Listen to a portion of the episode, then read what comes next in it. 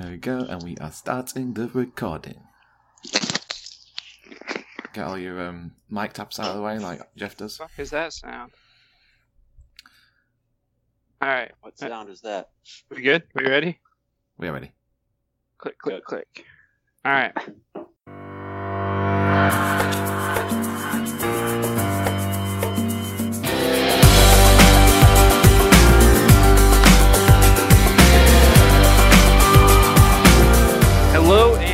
welcome to Owls Americast, episode number 33 already.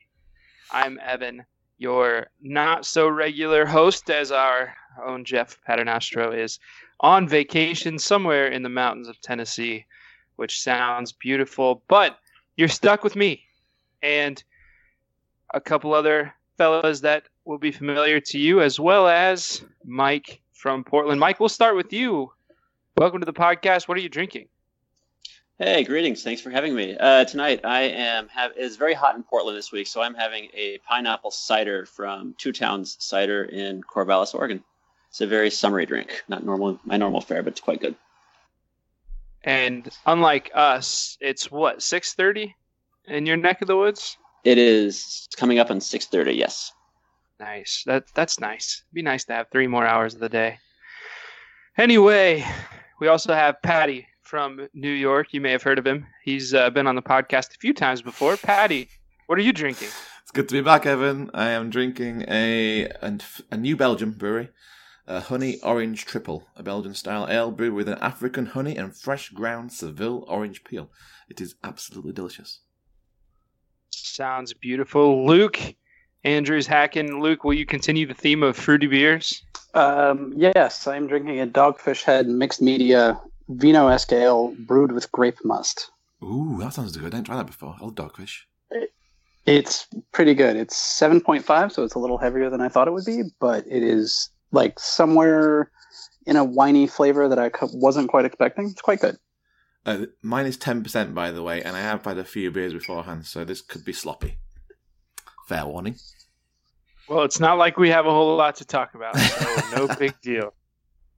Speaking of that, let's get started. Oh, I forgot to say I, I'm Evan, um, and I don't have a drink at the moment. Uh, too much going on tonight to even remember to get one. So maybe maybe at halftime I'll go down and, and, and grab one. So plenty to preview today or talk about today. Uh, a great great start for Sheffield Wednesday on uh, the season front. Um, an absolutely fantastic fans forum. Some transfer news. And on a good note, we'll talk with Mike about starting a great supporters group here in the United States. We'll talk about uh, an MLS transfer that is also relevant to Mike in Portland. We'll also talk a little bit about the fourth division of U.S. soccer final, which happened last weekend, I believe.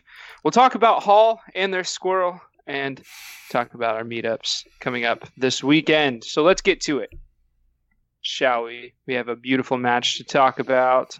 As in the opener, Josh got bamboozled by a late signing by Wigan, Antonee Robinson, and his pace, and his birthday over the weekend. Patty, was that even fair? Is that like the American guy, Anthony Robertson? Is that like Jedi guy? Yeah.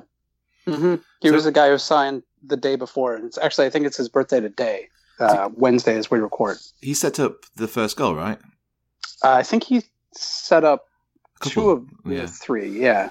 Yeah, it he was his like 60 yard run that really like that just was like oh right this kid is fast He tore us apart, didn't he? Uh, What's what's the background of this guy? Where was he before that? um he is on the books at everton he just renewed his contract there last season he was on loan at bolton and i think he played against us if not twice at least once Last year. That's a good signing for them, isn't it? Yeah, he really gives uh, a lot of problems down that flank. Um, yeah, so um, yeah, good good signing by Wigan. I wish we could bet some signings in, but we'll talk about later on. Well, it sounds like we may. It sounds like we have some uh, loan ideas in the cards. I think tomorrow is the last day to sign new players, and then the end of August is uh, when we have to have loans in by. So we'll see what happens there. We'll get to that later, though. Can we start with any positives from the match? Does anyone have anything good to say? We scored two goals. We did. And there are people people we would like scoring goals scored. That's good. and they were good goals, right? I mean, I mean the cross to Atty, even though the, Atty's goal was a bit of a bundle, the Reach's got, uh, cross was fantastic, and I thought Reach, Reach had a good first half at least. He was a bit anonymous in the second half a little bit, but that's positive for me as far as that we have a left back that's not Morgan Fox that's playing that played pretty well. I thought. Um, I think Forestieri played pretty well. Um, he could do with more uh, balls uh, at his feet going forwards rather than with his back towards goal. Um, I think there is some positives. I think going forward we looked okay. In spells we looked almost dangerous. It's just that it's the other side of the pitch that's a problem as usual. Um, well, the other side of the pitch seemed awfully dangerous, um, but in, in a bad way. I think just about I don't know once every five minutes or so, um, I had to hold my breath because uh, the ball was at our back line. Jeff, Jeff, I don't mean Jeff. I mean Luke. Where's Jeff? Jeff, Jeff, Jeff, come back. Um, but Luke, Jeff, well, we miss you. Uh, is there any hope for our defense this season? Um, yeah, I mean, there's there's definitely hope for our decent defense. I think Joss um, needs to to settle on a formation and and settle on his starting lineup and you know figure out which pieces aren't going to work and see if he can either try to squeeze another piece in there that will work or I don't know, get pull up a kid from the reserves, get a kid on loan, something. Um, but I think with the front line being good, with our midfield being capable of dominating a game, it's just a question of getting a defense together that has confidence and isn't going to be taken apart by the opposing team signing a player the day before and putting them straight into the lineup. Um, I think, I think, I think that's really what did it. I think they weren't expecting. I'm not sure who Wigan had starting at left back before they signed Antonee Robinson, but I don't think they'd done their research enough on him to know, oh, or or even were capable of saying like, oh, they're going to start this guy. He's going to just destroy us down that left flank again and again. It wasn't just that guy, though. I mean, let's be honest. No, no, no. there was there's a whole lot of Wigan players which basically were first to the ball. They hassled us when we had the ball at our feet. They did a great job of everything that we're not good at doing. So teams know how to play against us now. We found out last season, and all Wigan were doing were following the blueprint of people that beat us last season. Burton, I mean Preston, all these crappy teams know how to play against us. They can't play normal football because we're good at that. We're better than them at that. They have to hustle and bustle, and they have to pepper these crosses in from every single angle. Which guy, which is why again why this this new guy did really good against us. He was a good cross of the ball. He was fast, which we haven't got anyone that's fast to, to deal with that stuff.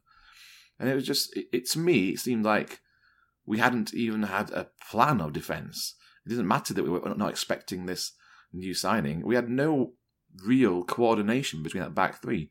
No one seemed to understand what their role was. And as anyone, like more than anyone, it was Van Aken as well that was constantly out of position. Um, and and again, Tom Lees is going to take a lot of flack for not organising that back three. And you've got to ask yourself, you've had all pre-season the same players. What has Joss been doing for the past three months? What has he been drilling into them? Have they not listened, or have they not been told great directions?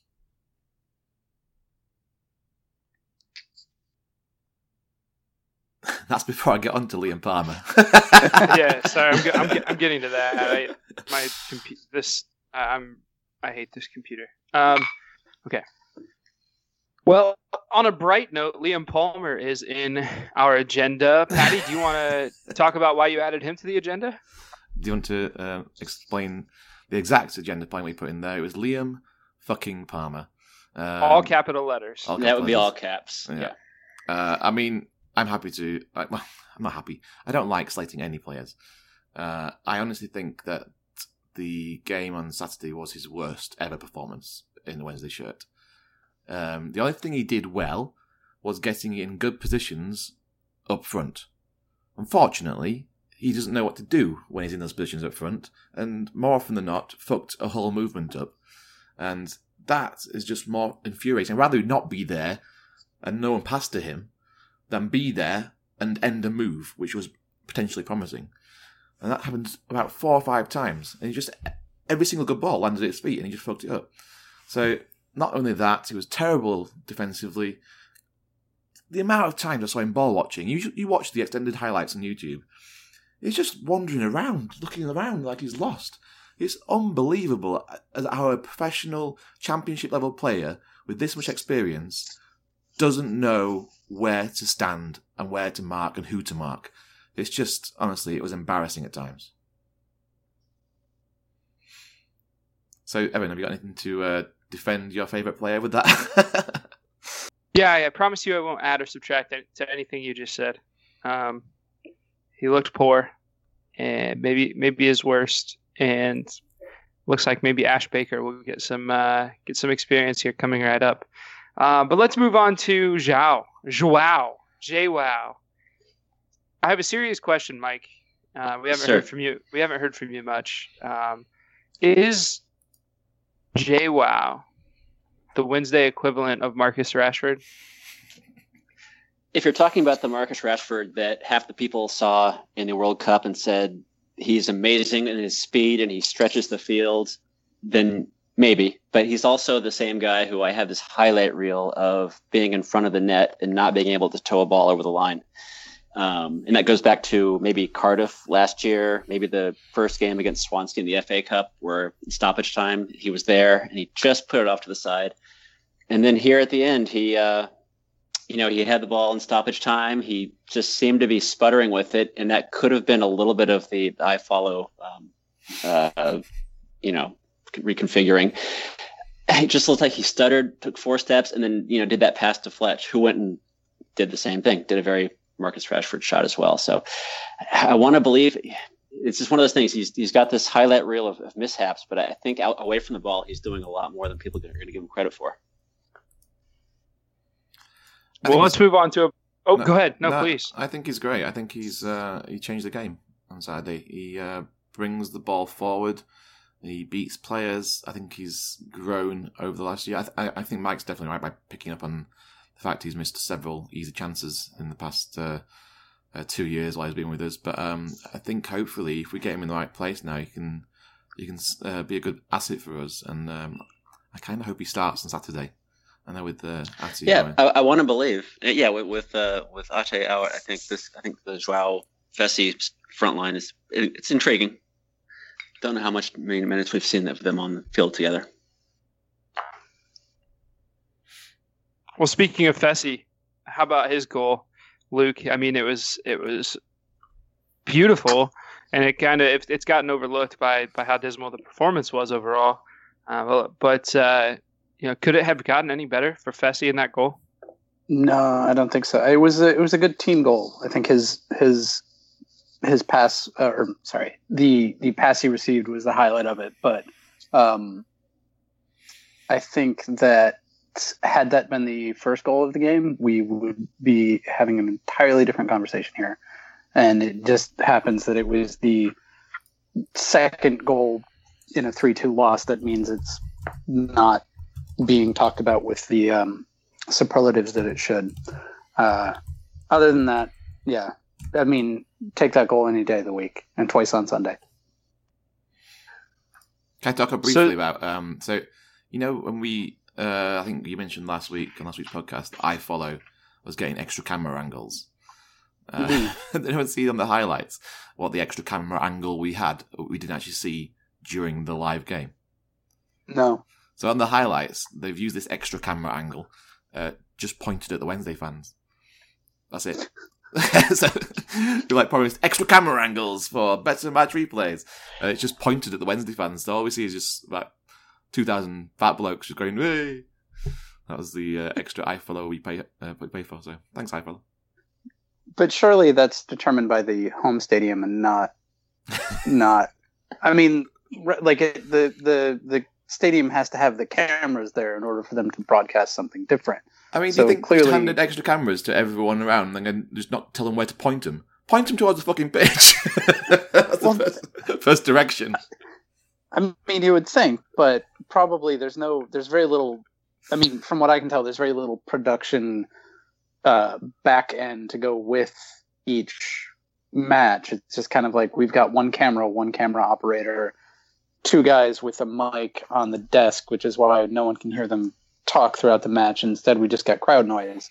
And like, I'm sure they have other cameras around to record, you know, the game, but they, I, I don't know if there's I don't know if there's like a live production van outside. yeah, with- I'm gonna I'm gonna say no because it also took about two minutes for them to update the scores. Uh, so I think I'm, I'm picturing like the, uh, the the the VAR room they had for the World Cup where someone had to get a phone call saying that there was a score change and they had to advance the score.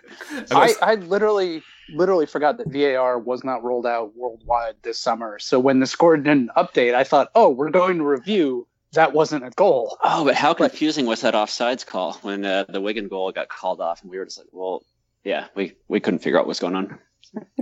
No. Uh, yeah, they, I'm glad you mentioned that because the the audio, you know, we're supposed to have, um, Oh, there's you audio. know, commentary now, and, and yeah, there there is, but you have to either one. Well, no, there's only one option. It's turn your volume all the way up, and you can barely, even if you do that, you can barely hear the commentary, and you hear all the crowd noise. Makes you feel like you're you're sitting next to Tango, right in the heat of everything, right? Like, mhm. and that's not what I want to do in my my basement at 10 a.m. on a Saturday morning. yeah, I, I had to I had to text Patty and say, you know, is it just you or is it you know is it us or you know happening to everybody? But it, it, it reminds me of being like at Dodger Stadium and you can kind of hear the waft of a radio in the background over the crowd or behind the crowd. it was just like that. And so I mean, if they're going for the ambiance, it's a it's a nice try, but and it probably plays different if you're watching it with 50 people versus watching it in a you know at home alone. Well, yeah, I was in the bar with 20 people, and you can barely hear the commentary anyway. But I mean, it was just good to have some kind of rhythm other than uh, a crowd noise. Because I, like, there's times last season with, if you ever try watching 90 minutes of football with no commentary, like not even like a, a foreign commentary, if people at home are listening to this, like back in Sheffield and in England, uh, it is so weird. You just feel like not even anyone, no one talks even to make up for the silence. Everyone's just like just sat in silence watching you usually lose last season. It's a very weird thing. So I was very happy even just to hear a faint whiff of commentary because it was that having a bit more rhythm to the game rather than just silence. Well, I- add, I- add silence to, to having no no idea what the score is or how much time is still on. it's really it is it is surreal. So let's let's be thankful for what we the massive improvement that's happened this year. Thank you. I, I follow Lords. Well, that is a great segue into the next point, which is silence. And after Big Dave got his red card and he walked past our lovely manager, it seemed like there was something, somewhat of a silent treatment. Um, he looked fuming mad from the back, at least. Um, Mike, what do you make of of Atty's red card? Did you see much in it? Were you able to see it at all? I know it was kind of a, a quick yeah, well, in hindsight, I in hindsight, I well again part of having iFollow is you don't get a dozen replays like you do again watching the World Cup. So we kind of have to to go for you know. In hindsight, I think I believe I heard somewhere probably on Football Heaven that he had been warned several times about you know leading with elbows and stuff. So, um, but yeah, that cold shoulder from Yas that was something he'd like an American football coach would do. Um, you know, following an ejection, that was that was stunning. Yeah, it's in bad books. I mean, do you think Atty had a good game on Saturday? Eh, that's, that's the. you know, again, he sco- I mean, when he leads off when he leads off scoring, it's fine. But it seemed like he was um, again. I hate to say it, but it seems like people may have figured him out. Um, it's kind of obvious what his role is when they're you know coming in from the sides. My main problem with Atty is he comes too deep, and, th- again, this this is a and this might be a players not following instructions, but this is something I saw across the team. So Atty's often found in like the, the the first third of the pitch near like the defensive midfielder, and he picks it up there, and he usually does a good job. He usually holds the ball up and he passes it off. That's great, but we don't need that player. We we need a target man, and that, that he's not fulfilling that role if he's down in that end of the pitch. And there's several players doing these things during Saturday, which just shows a lack of discipline and a lack of organisation. So, I mean, like Tom Lee is going up from defence. That be must be an instruction he's had. He can't pass or shoot, so what's he doing up there? Hutchinson spent most of the game as an attacking midfielder, which was just bizarre. Um, and it's just like, and then like I said, Liam Palmer. I think what might have happened was the instructions was that last year we weren't getting enough people forward from midfield. So now everyone's going forward and our strikers are coming backwards.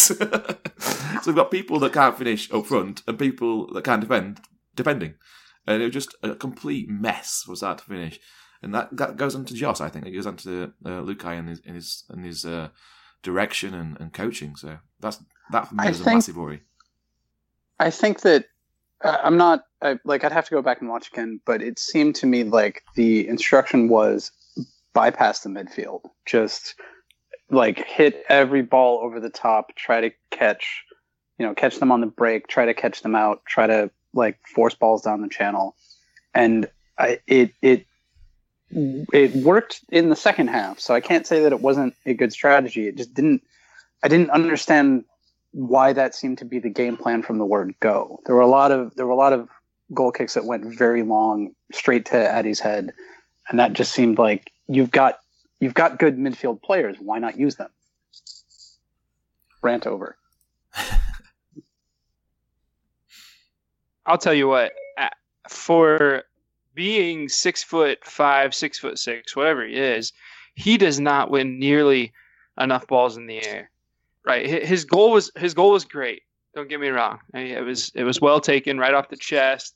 A little bit of patience, and then obviously lugging it in at the end.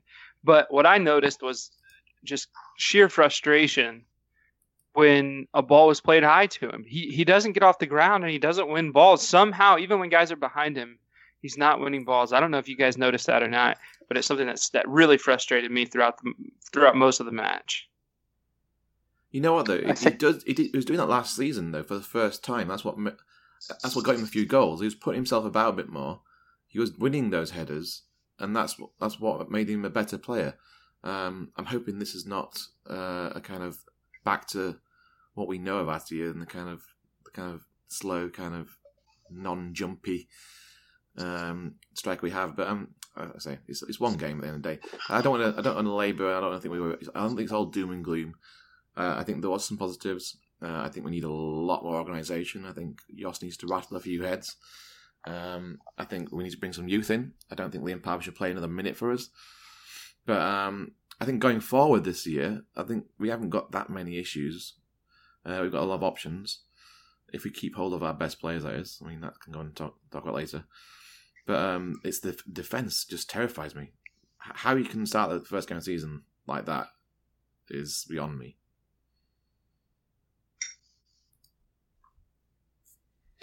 Well, we surely have to get it back together. And uh, well, before we move on, any, any other comments, thoughts from from anyone else? I agree with Patty. It was one game. I think uh, I think we'll move on from there. I mean, if there's a if there's a backhanded bright spot to this, it's that the defense was so glaring that it's the only thing that they should be focusing on right now. So if they come out again like that, then we know there's a real problem with the management.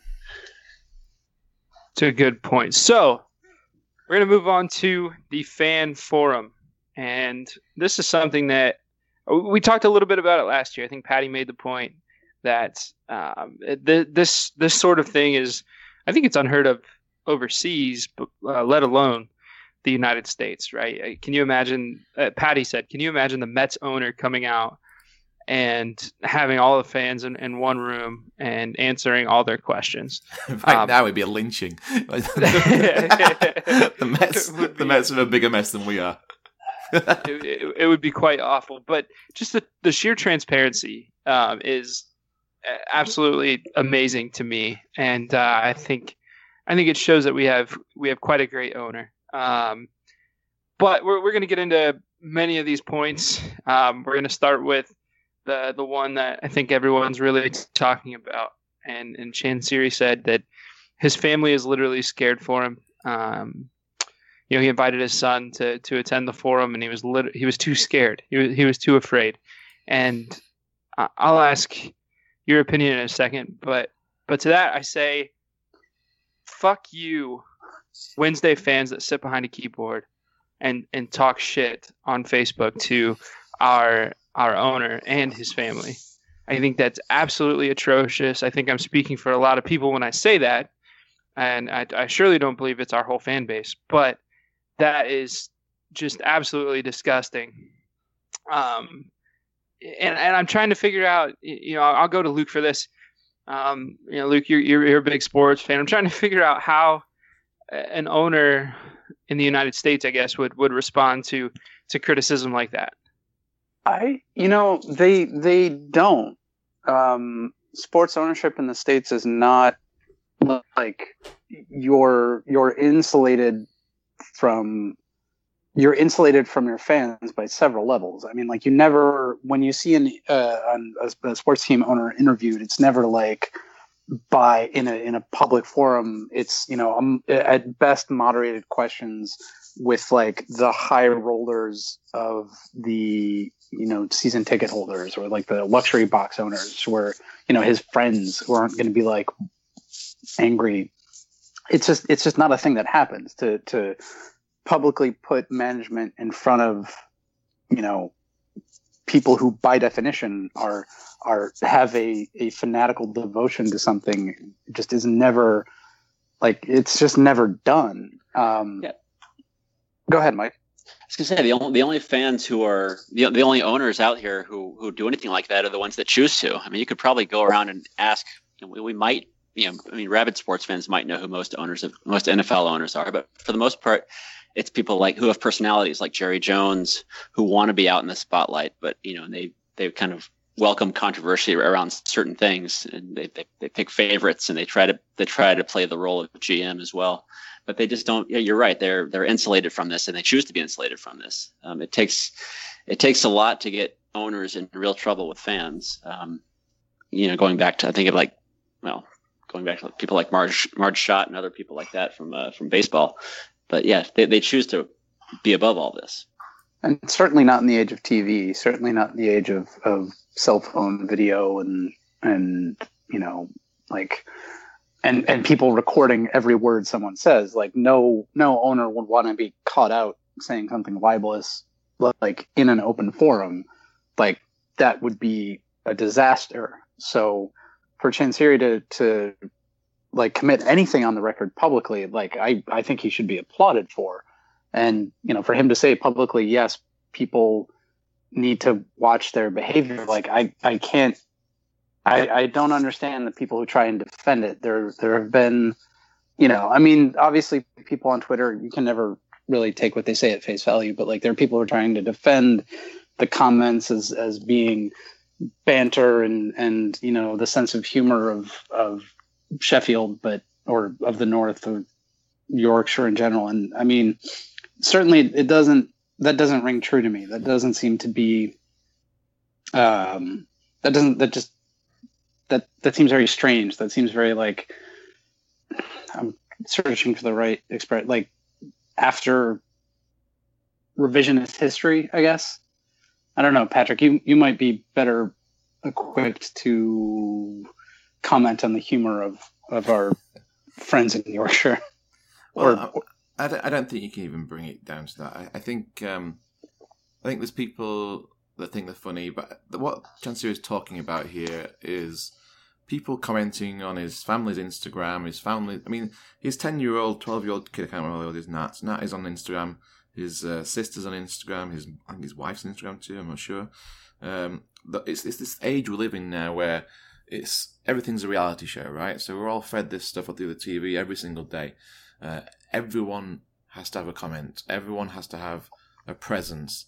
Um, even football club owners now, and to some extent, um, you don't want to say that they shouldn't be doing this because everyone else can do it. Why can't they do it? But at the end of the day, if they do it and they put themselves out there in the public space, you're going to attract the knuckle draggers, the abuse, the the idiots that uh, come on and, and talk about uh, their football team when someone's just posted a picture of their kid in a farm on a farm or on holiday in Paris. It's just that's the age we live in now. People will comment on reality. It's like it's reality TV, but in a social presence. So from my point of view, I, I feel with uh, I, I do think that it needed saying. I appreciate that he comes out and says this in the opening of the fans forum. Uh, I feel awful he's felt unsafe. Um, I do think that he needs to get thicker skin.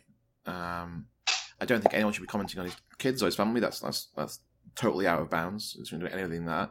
But people and celebrities will get shit, awful shit said to them through Twitter and social media and anything like that. Um, the owner of a football club needs to know that's part of the job now. It's 2018. That's part of his job. He can't go into um, a fans forum and berate, berate a strong word, and berate, berate and talk about the fan treatment of himself. He needs to just ignore it. It's not on, you, but he needs to ignore it. Well, I think he's think- a. Go ahead.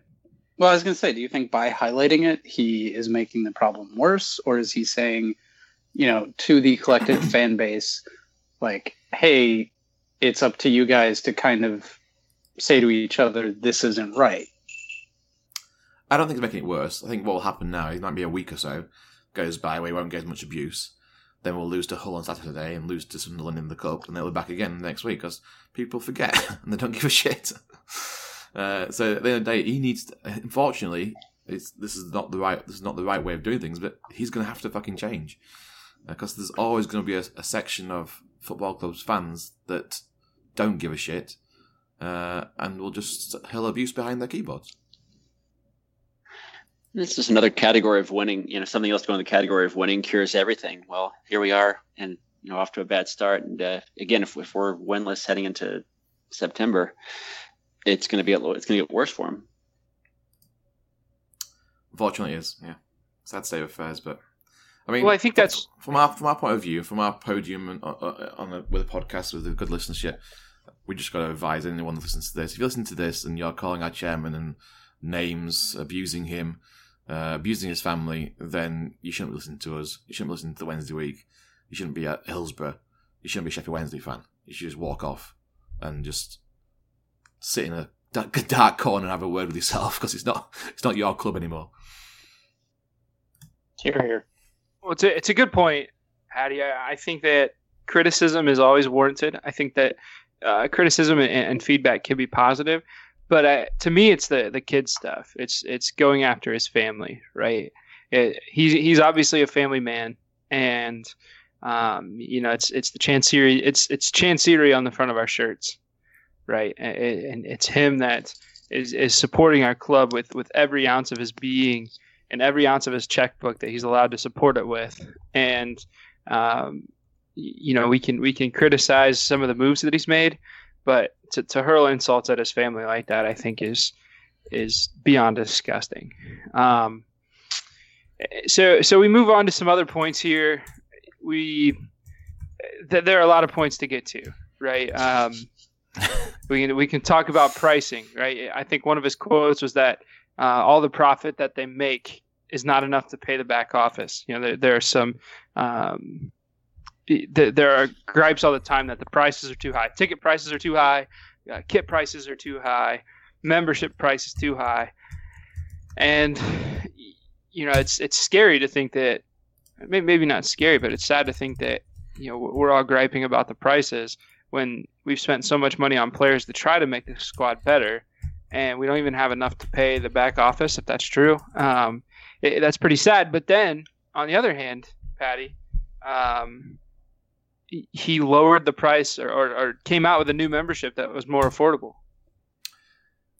Yeah, uh, so that was something that came out of the uh, fans forum. So if you want to see direct action from criticism and uh, seeing your chairman respond to complaints, this is what happens. So you go to the fans forum, and this is the kind of thing you'd expect. You have a conversation with your chairman. He's always said to call him, which I don't agree with, to call him if you can't afford things or to call him if you disagree with something. Um, and one of the biggest things that came up in the uh, fans forum was the membership, and they put the membership up to ninety pounds this year, which was just obscene in my opinion um, for what you got for it. Um, and again, it's another way. The criticism of this is that they're just trying to bleed the fans dry. I don't think he's trying to bleed the fans dry. I think he's trying to comply with an EFL uh, sustainability um, rule that means he has to increase his profits. Um, unfortunately, uh, one of the uh, ways of doing that is to charge fans more for the things they do and the things they like. Um, however, the offering for the membership was not worth the money. So, whoever advised that £90 was a price point that they could try and charge people for a few discounts and priority ticket booking was stupid. They didn't know the fan base, they didn't know Sheffield Wednesday uh, fans, and the, the, it's just an ill advised move, and it's terrible PR. And uh, thankfully, after we after the fans told him this face to face in the fans forum, the very next day, he's uh, changed it. He's put a new uh, silver membership in place, which is essentially the same as last year's model. It's fifty pounds. You get a couple of um, discounts at games, and you get some usual money off at um, the store, I think, too. So it's it's that dialogue we need to have where it's constructive and it's it's two way. There's no abuse, although there was a lot of abuse on Twitter when they launched it the first time around. Uh, but speak to the guy. You never know; he might change his mind. I, I have to admit, being completely ignorant of the fact that there was a membership that people could buy. It just is one of those things that I always thought that most clubs go like season ticket holder. You're a member, you get all these extra perks. I didn't realize that there was some like other thing you could buy that would do or that would be a continuing relationship with the club. I, I find that strange, and I find that maybe maybe marketing that um, maybe should have also been a subject of priority.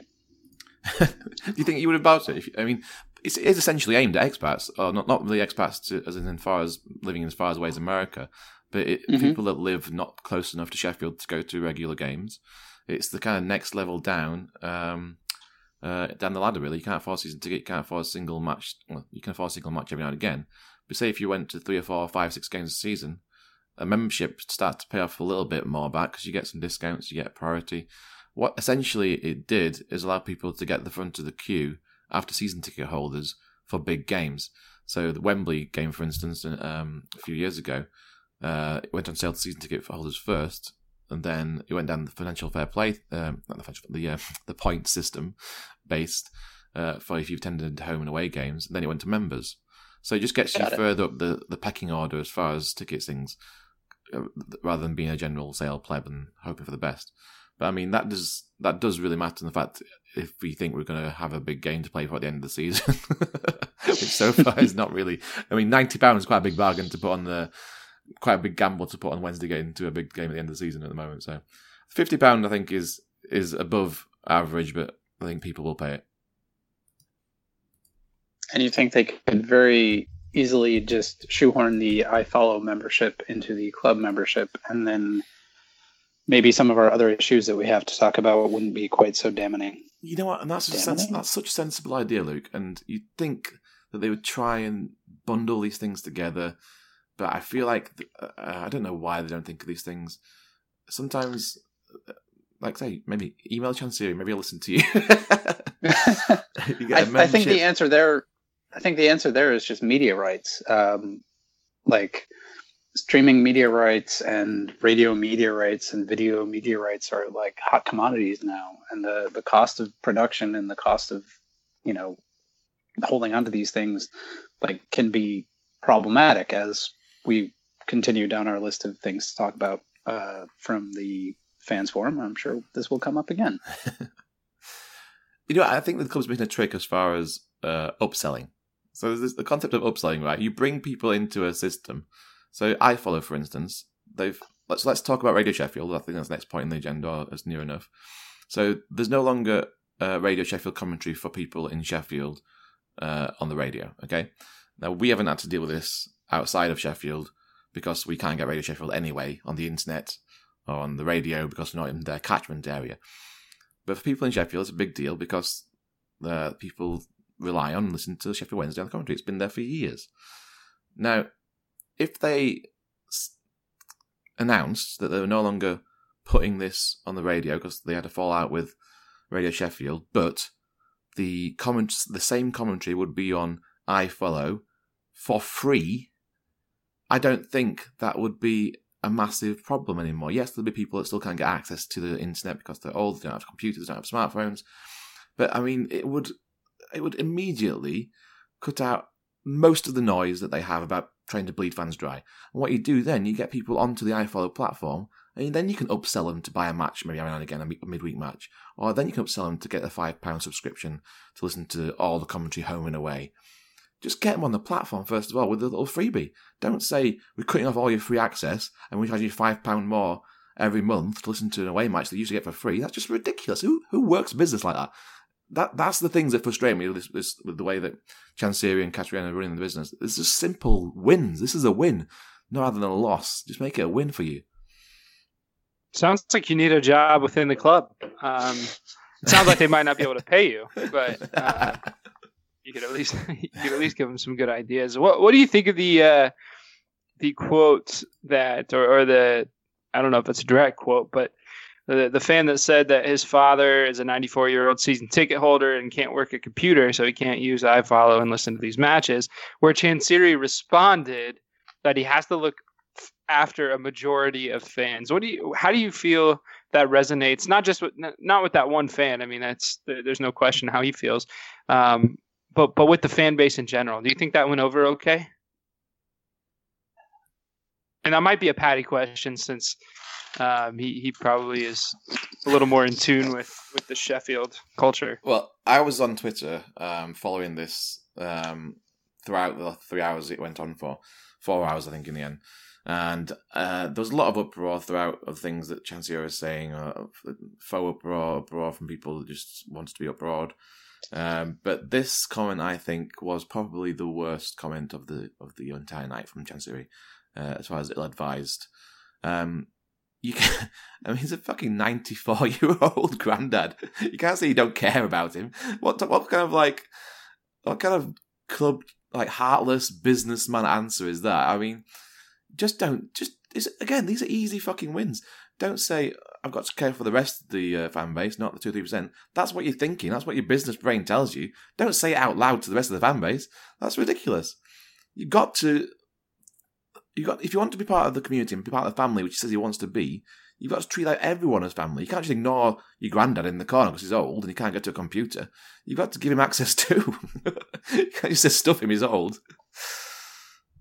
I think that's strategic though from Chansiri because I think if if Granddad gets a hold of the internet, who knows what he's going to say on social media? Granddad is the worst racist as well. yeah. Uh, no, no, it, we shouldn't be ageist on this on this podcast. You're probably right. Um, so, so speaking of business moves, then let's let's talk a little bit about the uh, the customer uh, the customer mention. You know, one thing that when, when Katri Katrien when she came in from Charlton, everyone used to mention her her one line where she called fans customers. She didn't she didn't mention them as fans. They were they were customers. And so Chansiri comes out and he says he wants to know if people are fans or customers, as they often act like the latter. Um, this is a direct tweet from uh, at FBL72. Um, which I think is like the the EFL news or something like that. But um, so again, says he wants to know if people are fans or customers, as they often act like the latter. Says no one complains at cost of popcorn at the cinema, which I will say is completely untrue. Uh, that that's you speaking personally, Evan. Yeah. No, that's that's part of the tweet. End quote there. Um, let's take off that last part because I think that was more commentary. So he says no one complains at the cost of popcorn at the cinema. So so how do we feel about about that that comment and um, you know specifically just fans moaning about every little thing that they can find to moan about? So first, just to go to Patty's earlier point about simple PR steps, he should have he should have er- after he hired her, he should have erased the word customer from his vocabulary just even if he wanted to say it, he should have just never brought that word up just because we otherwise we're not having this conversation right now and it and it doesn't get any traction. So that's one. And it's not unlike within software when we call our you know, we use the word users a lot and users is not a really flattering word either. So that that's one. Um I don't know. It again, too many missteps. And you know, as much as we like this transparency, I think um, I don't know. Maybe he was there too long. I mean, in terms of hours in front of an audience. You know what? This is one that Charlton fans started getting involved. So throughout the night, again, Twitter timeline was pretty much a shit show. uh, and soon, enough, like obviously the the the um, other fans of other clubs started taking notice of the hashtag SWFC um, fan forum and all the crap and all the uh, furor that's coming out of it. Which again, it wasn't. It's just such a mountain out of molehill, most of it anyway.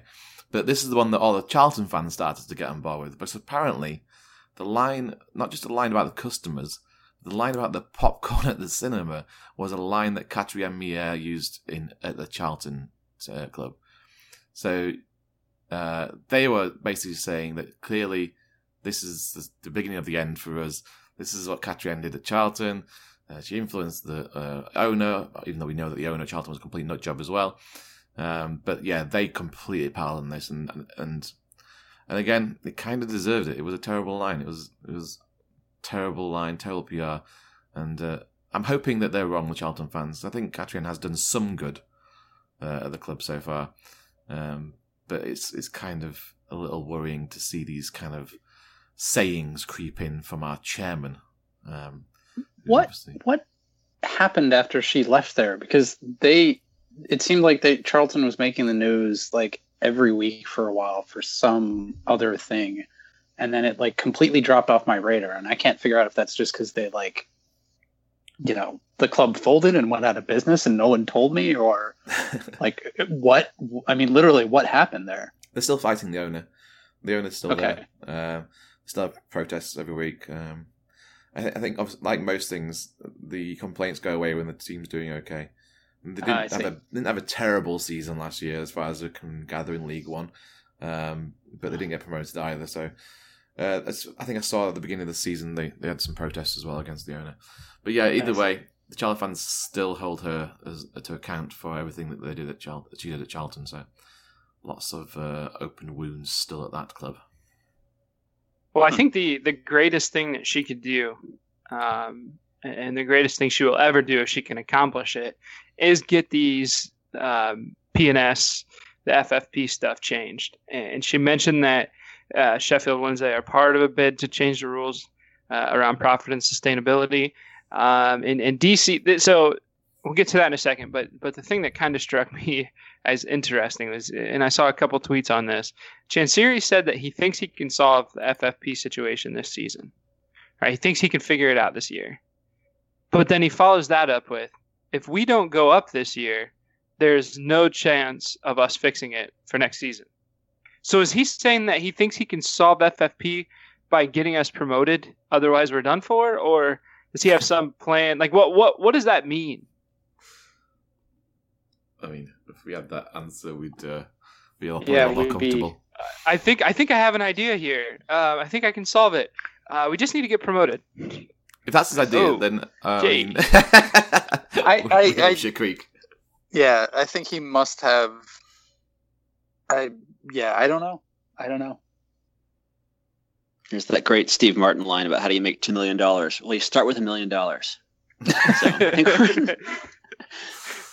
yeah, exactly. I've so, not heard that. That is a good line. Uh, I hope it was Steve Martin. I'll have to look it up later. So if we're going to get promoted, we need a lot of help. Obviously, in the back, um, on the right side, uh, especially. and uh, I get that. It's okay. Um, I can calm my my love jets down for for Liam Palmer for a second and admit that we definitely could use a replacement. Yeah, I said it. Love jets. It's probably not a line you've ever heard in your life, uh, but I hope it resonates with you. Um, anyway, really, really badly. yeah, the stomach just turned. I, am, I hope you. I, I hope you dream about changing, my love jets. Evan, I'm changing my name or your name in my phone now to Evan Love Jets. How about that? All right. Let's All talk a little that's bit about cool. let's talk a little bit about the transfer embargo then, because that's what we're yeah. going to subject of. Right, right, right. So, uh, temporary transfer embargo since April, which we didn't really we we, we assumed, but we didn't really know. Um, and now we're trying to renegotiate with the EFL. Um, and even in the meeting, it looked like Chansiri was on his phone doing some some negotiating. So, uh, you know, what, what, do we make of this transfer embargo, and will that be lifted in time for us to make some signings? Well, now we know why we didn't like extend the contracts of a couple of players that it seemed obvious that we would keep around if we could, since that seems to be the the other side of it is that contracts that were contract can't be approved until such time as we meet the uh, FFSNP financial profit, whatever. Um, S and P now, yeah. Yeah. So, I mean, in a way, that makes. I mean, it makes sense. I guess it explains behavior out of the club that we didn't know about, and to the speaks to the fact of why they couldn't explain that. Um, does it help anything to know? Oh, hey, we're under a transfer embargo. Not really. Does it make people less angry? No. It just means we're, I don't know, a bunch of sad fans lamenting our position. Right. So so Katrien said that you know she they're working on it. They're trying to get the FFP rules changed, and it's it's P and S by the way, not S and P. PNS. Uh, sorry. S and P I think is part of the stock market. Um, PNS is profit and sustainability, and FFP financial fair play. We need to make a glossary of of terms here. Um, because it, it does get quite confusing. But Anyway, they're trying to get them changed. And she said there needs to be 18 to 24 clubs in favor of any changes, which is going to be tough. We talked about it last week. Um, it, it's going to be kind of a cyclical thing uh, as far as FFP and, and stuff goes with with different clubs. You know, right now we're in some problems, whereas Derby, Derby, excuse me, and Forest and some other clubs aren't. Leeds, you know, they're spending a ton of money right now. Well, in, in a couple years, when they don't get promoted, they're going to be in the same spot we are, and we're going to be spending money.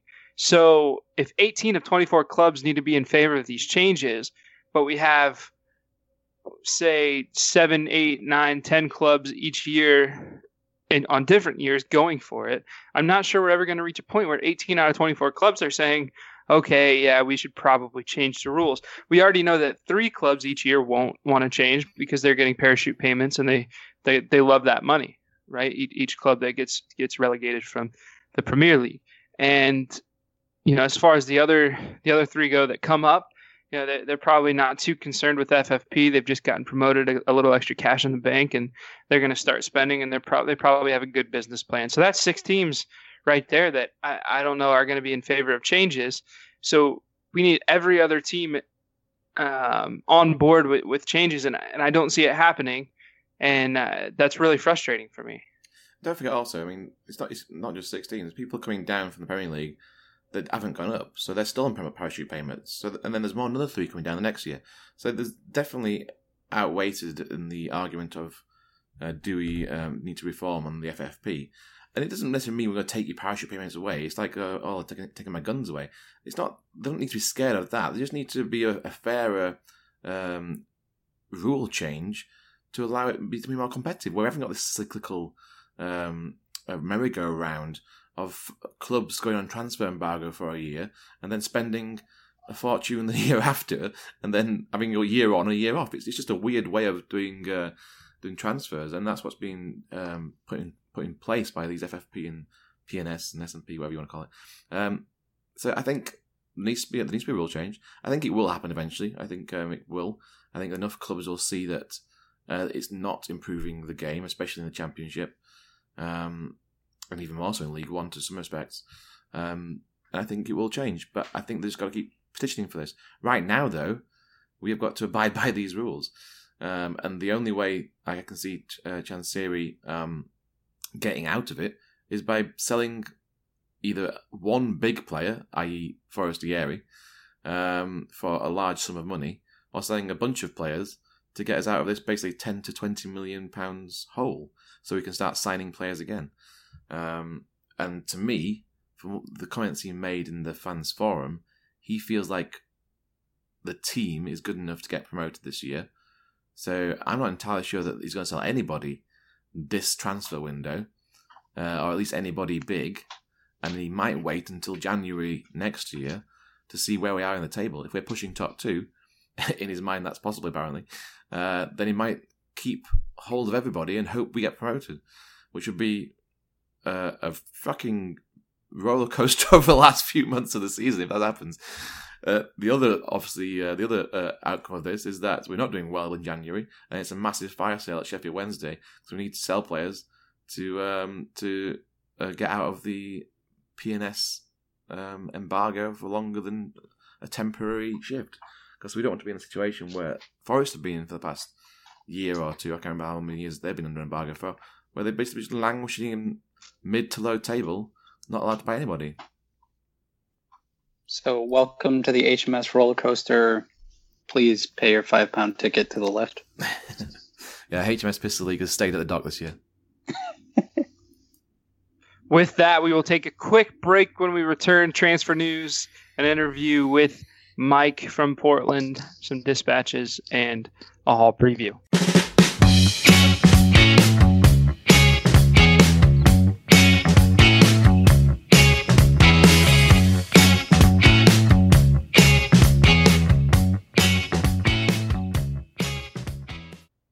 We're back with some transfer news, sort of. Keiren Westwood likely gone, Patty? Yes, mate, it looks that way, doesn't it? I mean, if you're third choice keeper behind two young uns after the career that Westwood has, then uh, I think you got to be showing the door, unfortunately, for Mr. Keiren, which is sad. Uh, but in this, like we discussed, we need to make some cash. And it looks like it's, it's, it's all reliant on what happens with Chelsea. And it looks like Chelsea's bought this, uh, uh this, this keeper recently, which means Courtois is going to go. Uh, and apparently they're also looking at Jack Butland. Um, but Butland might go from Stoke. Who knows what's going to happen there? If Butland goes from Stoke, essentially Westwood's going to go to Stoke. That's what the current plan is. Um, either way, if he goes to Stoke or not, I think he's probably going to be shipped around the uh, Championship and lower Premiership sides uh, as someone uh, that they want to offload. So that's sad. Um, more scary news uh, uh, for us, I think, is the fact that Forestieri rumours have started up again. Um, maybe it's just after the fans' forum yesterday, but uh, he's been linked with Cardiff City. I mean, Neil Warnock and Forestieri, uh, not really a match I would put together. Uh, mainly because it sounds disgusting, makes me want to vomit a little bit in my mouth. Um, is but, is Gary Madine still on the books at Cardiff? Yeah, you could see the the, the preparing of Gary Madine. It makes me want to cry even more, Luke. Oh god. Gary Madine and uh, Forestieri could be partnering up front in the Premier League next season for Neil Warnock's Cardiff side. God, that's some words I didn't want to put together ever in my life, but that could be a reality. Uh, and that's the only transfer news we have. Um, it's too depressing to continue anymore, so uh, let's move on to the interview with Mike. All right, Mike. Well, we'll do just that, Mike. It's been uh, it's been a pleasure to have you on, and, and now it'll be a pleasure, I'm sure, to talk about uh, Portland Wednesday. You know, it's been it's been fantastic to see the growth out out west with you guys, and uh, I'm wondering if you can tell me just a little bit about just kind of how your group started. Sure. Well, first of all, appreciate the squad rotation and the uh, the chance to to come on board. So uh, before I before I give the the Wednesday Portland Wednesday origin story, I do want to just I want to reflect a little bit. Um, a year ago, Patty had I guess it was last spring. Patty had put out a request for for folks to fall, to call in at the end of the first year of Dallas Americas, into the first season, and kind of reflect on their favorite moments. And I did not call, but I do want to share that now. And my favorite moment happened probably two or three times last year, which is I get to the Toffee Club we have seven o'clock kickoff out here. So I get to the Toffee club a little after six thirty. I have a cup of coffee with the bartender, set up the streaming. Some of the regulars who I know start to fall in, but every once in a while a car will pull up and uh, someone or a couple may may get out of the car and they may or may not have what look like Wednesday kits on under their jackets, and they have a, a look of skepticism as to why are we at this bar at seven in the morning. Um, and yeah, it's really special when they come in. They they look a little bit confused. Uh, look relieved, a little bit of disbelief when they see us, and it's fun. And we get to all reflect on our Wednesday stories, and we get to ask the age-old question: How did you become a Wednesdayite? and it's just a lot of fun, and it's it's that reason that I encourage folks to start um, supporters groups around. It really does. It really is fun to make connections like that. Um, as far as the, the Portland Wednesday beginnings, um, Mike Minervini uh, founded the group. Uh, this is he and a, a, buddy were following Wednesday a couple years ago. They decided to, to grab the Twitter handle and look for other people that were following it. Um, Rich, who I had never had never met in person at the time, but he and I were corresponding over Twitter. Um, someone put them in touch with us, and that was it. For a while, there were about five of us on this really long Twitter thread. Uh, we still have the, the, the, the Twitter message going. Um, through the Twitter direct message. Um, it'd be scary to go back and look and see how old it is, but yeah, and um, and that's that's been it. Uh, is that it really is very simple to to start, and I don't want to. I really what I want to say about starting up um, supporters clubs is it doesn't have to be a large group. It can be three of you. It can probably be two of you, but you know, um, just keep it simple and, and set expectations. And uh, you know, I've, I've told Patty this. You know, you don't don't compare yourself to New York Owls and don't compare yourself to the New Orleans Owls. They they meet every week. Um, I don't know, Patty. What on a good turnout? How many do you guys have? On a good turnout, we can get up to like uh, well, for the playoffs, for instance, we got like fifty. But you, yeah, you dead, right. you dead right. That's not going to happen in most cities in in the US, and uh, it shouldn't be a goal uh, for people to try and get to that. And uh, I think it's and it's almost like we have a core too. Like say we you've got core five people that turn up uh, to your games. We've got a core about maybe like ten people, and they won't all turn up to the games, but I can guarantee probably about five of them uh, out of the ten would. Yeah. Uh, and that's all you need. Yep. And it's about creating a family. I would go one more than you. I would say you don't even need two people for a group. I would say if you're going to a bar every week, and you you can know the barman that can put the game on for you, and maybe you know other fans there. Maybe you know uh, a Chelsea fan or a Man U fan that's going to be there. If you go into the bar and ask the barman, "Will you put the Wednesday game on for me?" I've got a laptop you can hook up on iFollow. That's the beginning of a stars of a sports group. That's all it needs. Spread the word out. Get in touch with us we can put you on Twitter. We can get in touch with the club. We can get you on the club website. Get on our website. We've got a good reach. We've got a good network now, and uh, it doesn't take fifty people to start a sports group. It takes one. Yep. Yeah, and I would just say, um, you know, be creative. Um, if if you you talk to your bartender or whoever runs the whatever doesn't even have to be a bar. Maybe there's a diner somewhere in the middle of the country that has a tv that they're willing to, to loan you and you and a friend can go watch it. I would fucking Find, love that. Imagine going to a diner to watch wednesday it'd be amazing. Someone well that group. might be a thing. That might be a thing. But you know find an interesting game uh, you know three or four weeks out. I think uh, and interesting meaning that other people there may be other supporters groups around you know we had you know last year we had norwich we, we kind of had a, a joint meet up with some Norwich people. I know there's a Leeds group here. Um, we're, we're looking forward to, to doing some work with them. I think that's something else that's important. Again, Football Factory, you guys have that whether you like it or not. Here, I mean, it, it just helps. And again, having going from three people to six people because three of them are rooting for the other team, that's just fun, you know. And it's just it's a good thing to do. And then find out if the um, find out if that bar is you know do they have a social media platform? You know do they put their schedules online? And if they do then send us a link to their schedule and we will broadcast it out to the world.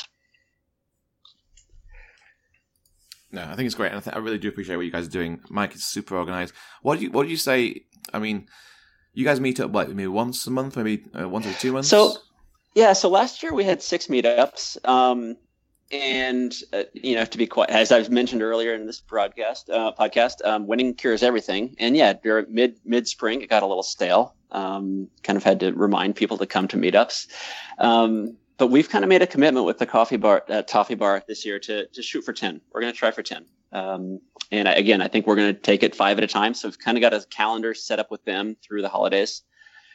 Um, hopefully Wednesday will be um, a little bit better than mid-table mediocrity, and we can uh, get some momentum going from there.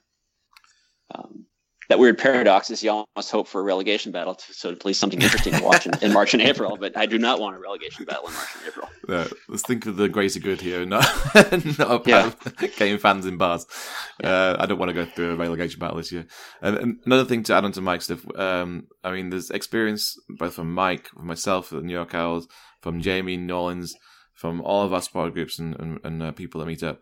Uh, and actually, Evan, the new, the newest uh, meetup was in uh, Ohio this weekend, right?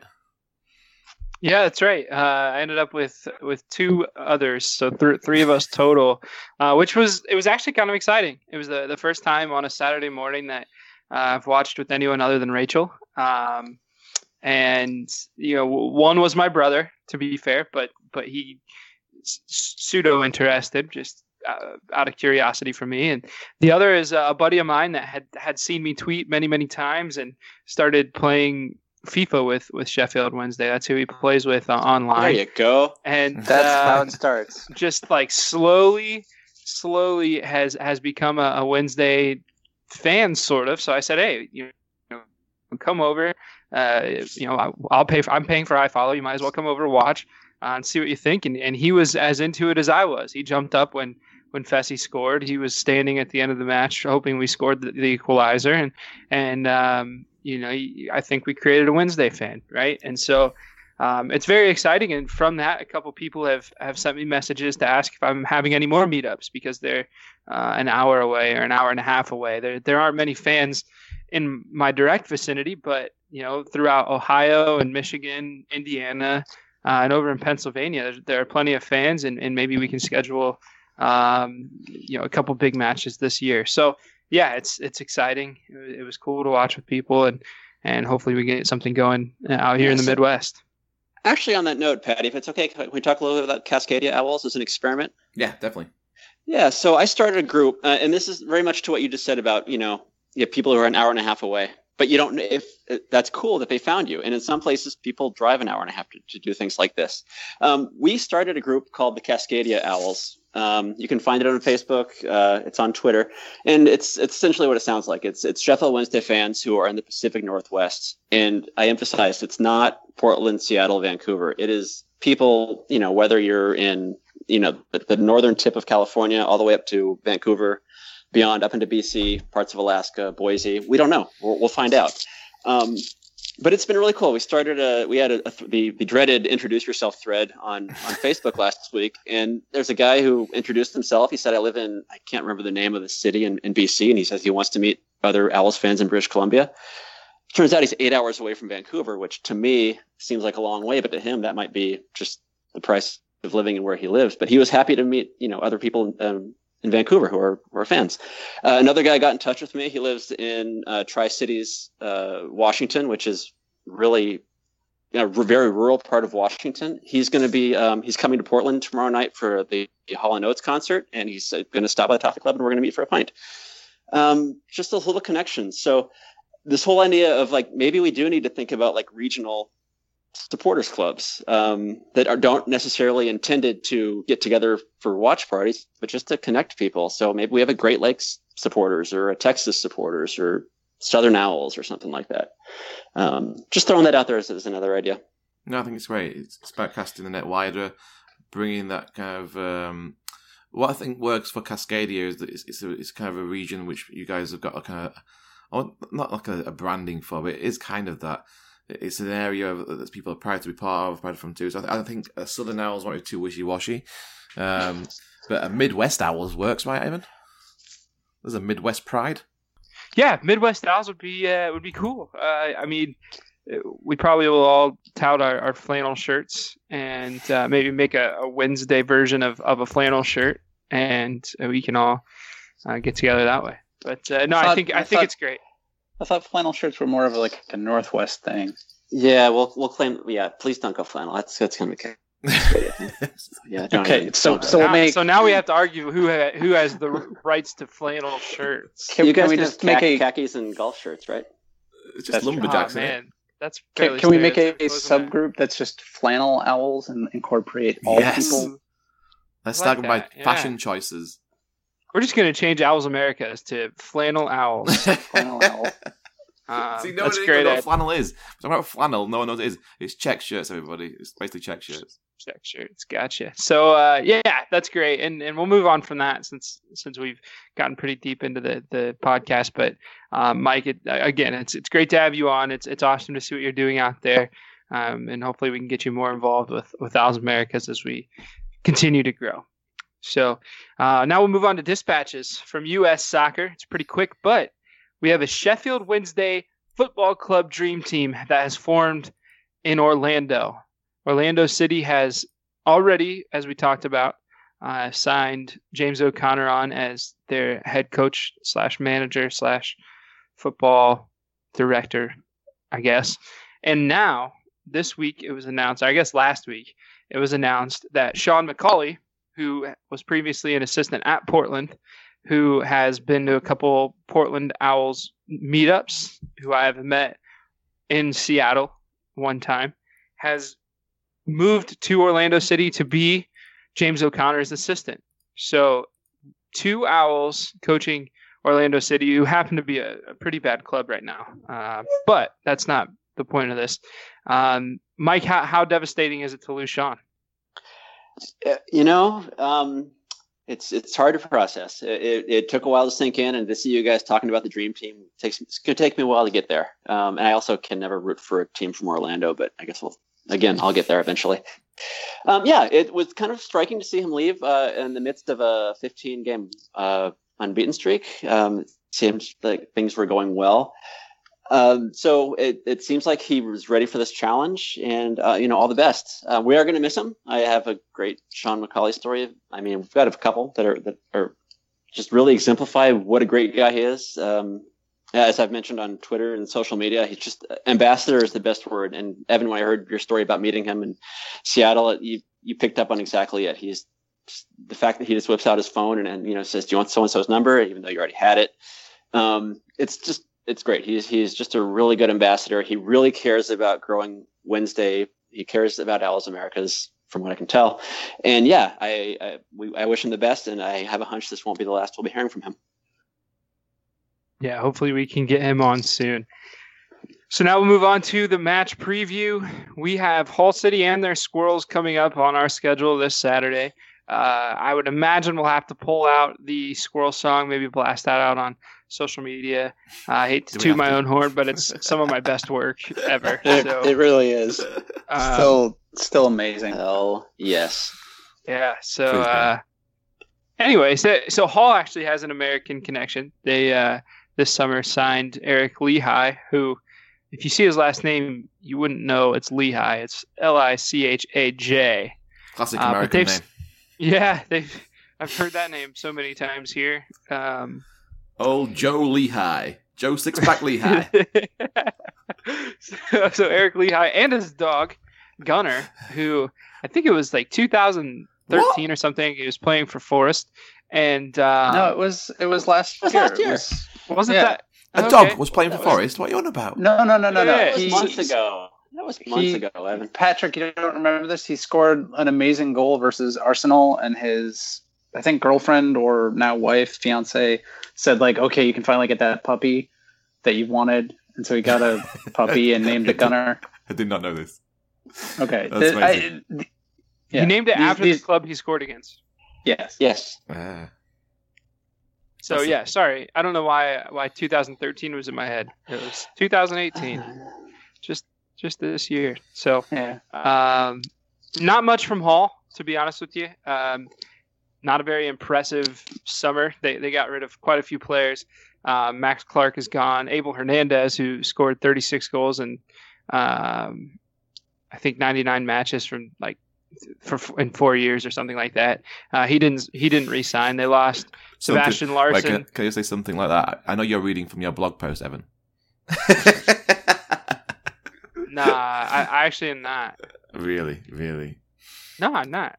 Well, you have, um, you have memorized those uh, stats pretty brilliantly, by the way, guys. If you haven't read uh, Evan's blog post on the uh, championship preview, it's fantastic, and there's some great stats on every team that have bought and lost people.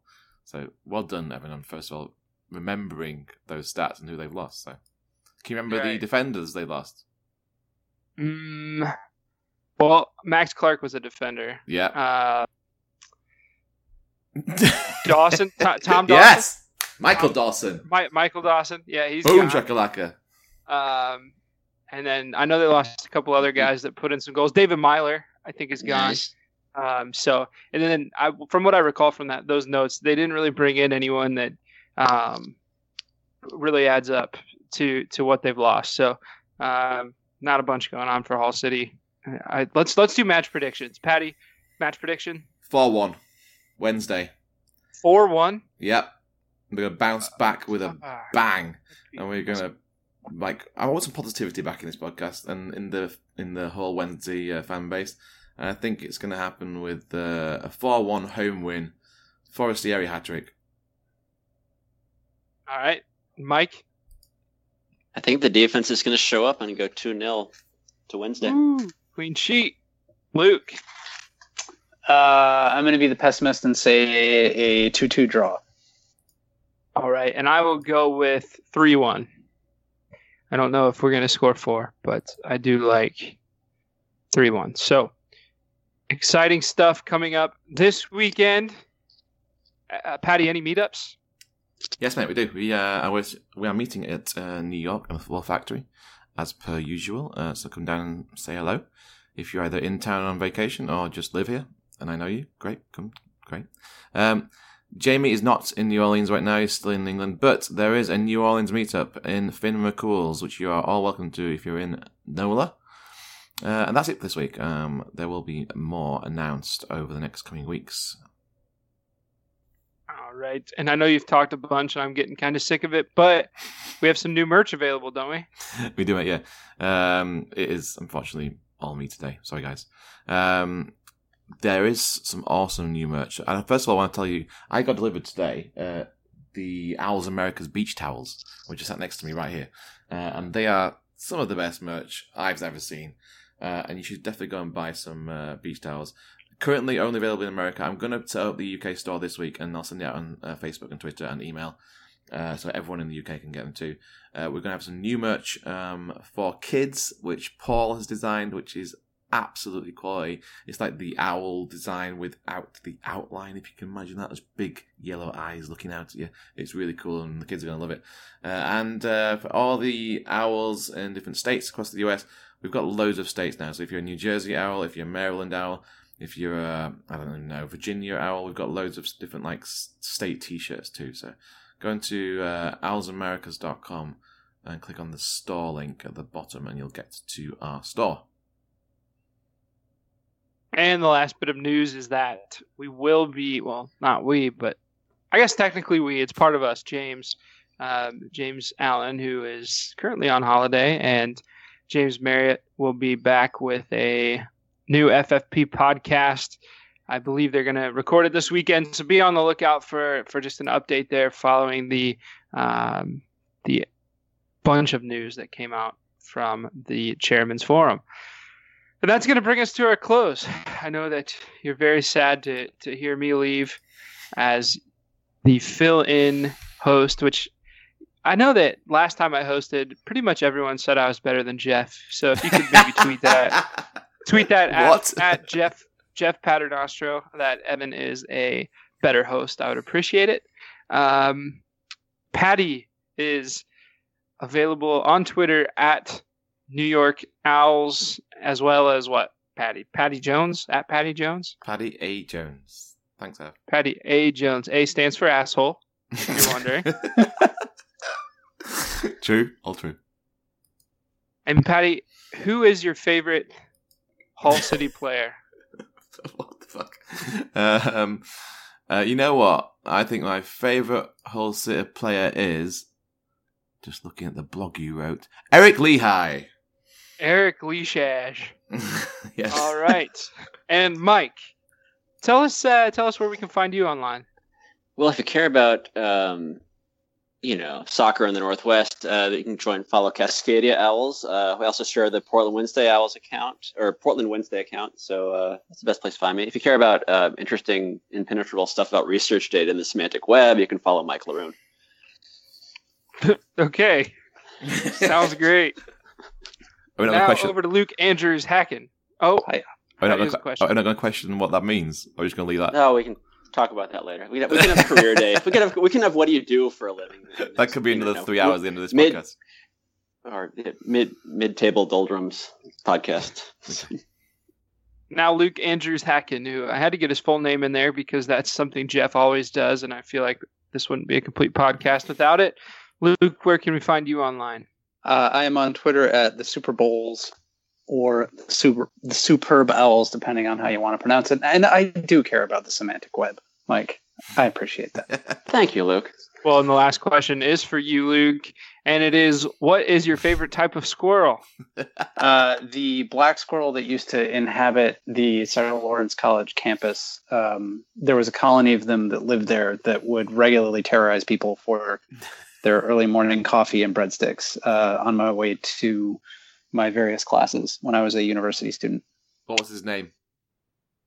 The this no, there were many squirrels. There was Oh, a whole right. colony. What were their Yeah, there was a whole colony of I don't know, black squirrels. we used. We, I mean, that was the. Well, this podcast has gone to shit. I'm Evan Skilleter. You can find me at Ohio Owl, and that's pretty much it. We thank you so much for tuning in. As always, find us on any podcast platform. Like us, subscribe to us, leave a nice comment or a mean one. Uh, just make sure your re- review is five stars. Um, I'm not as good at this as Jeff is, but until next time, take it easy.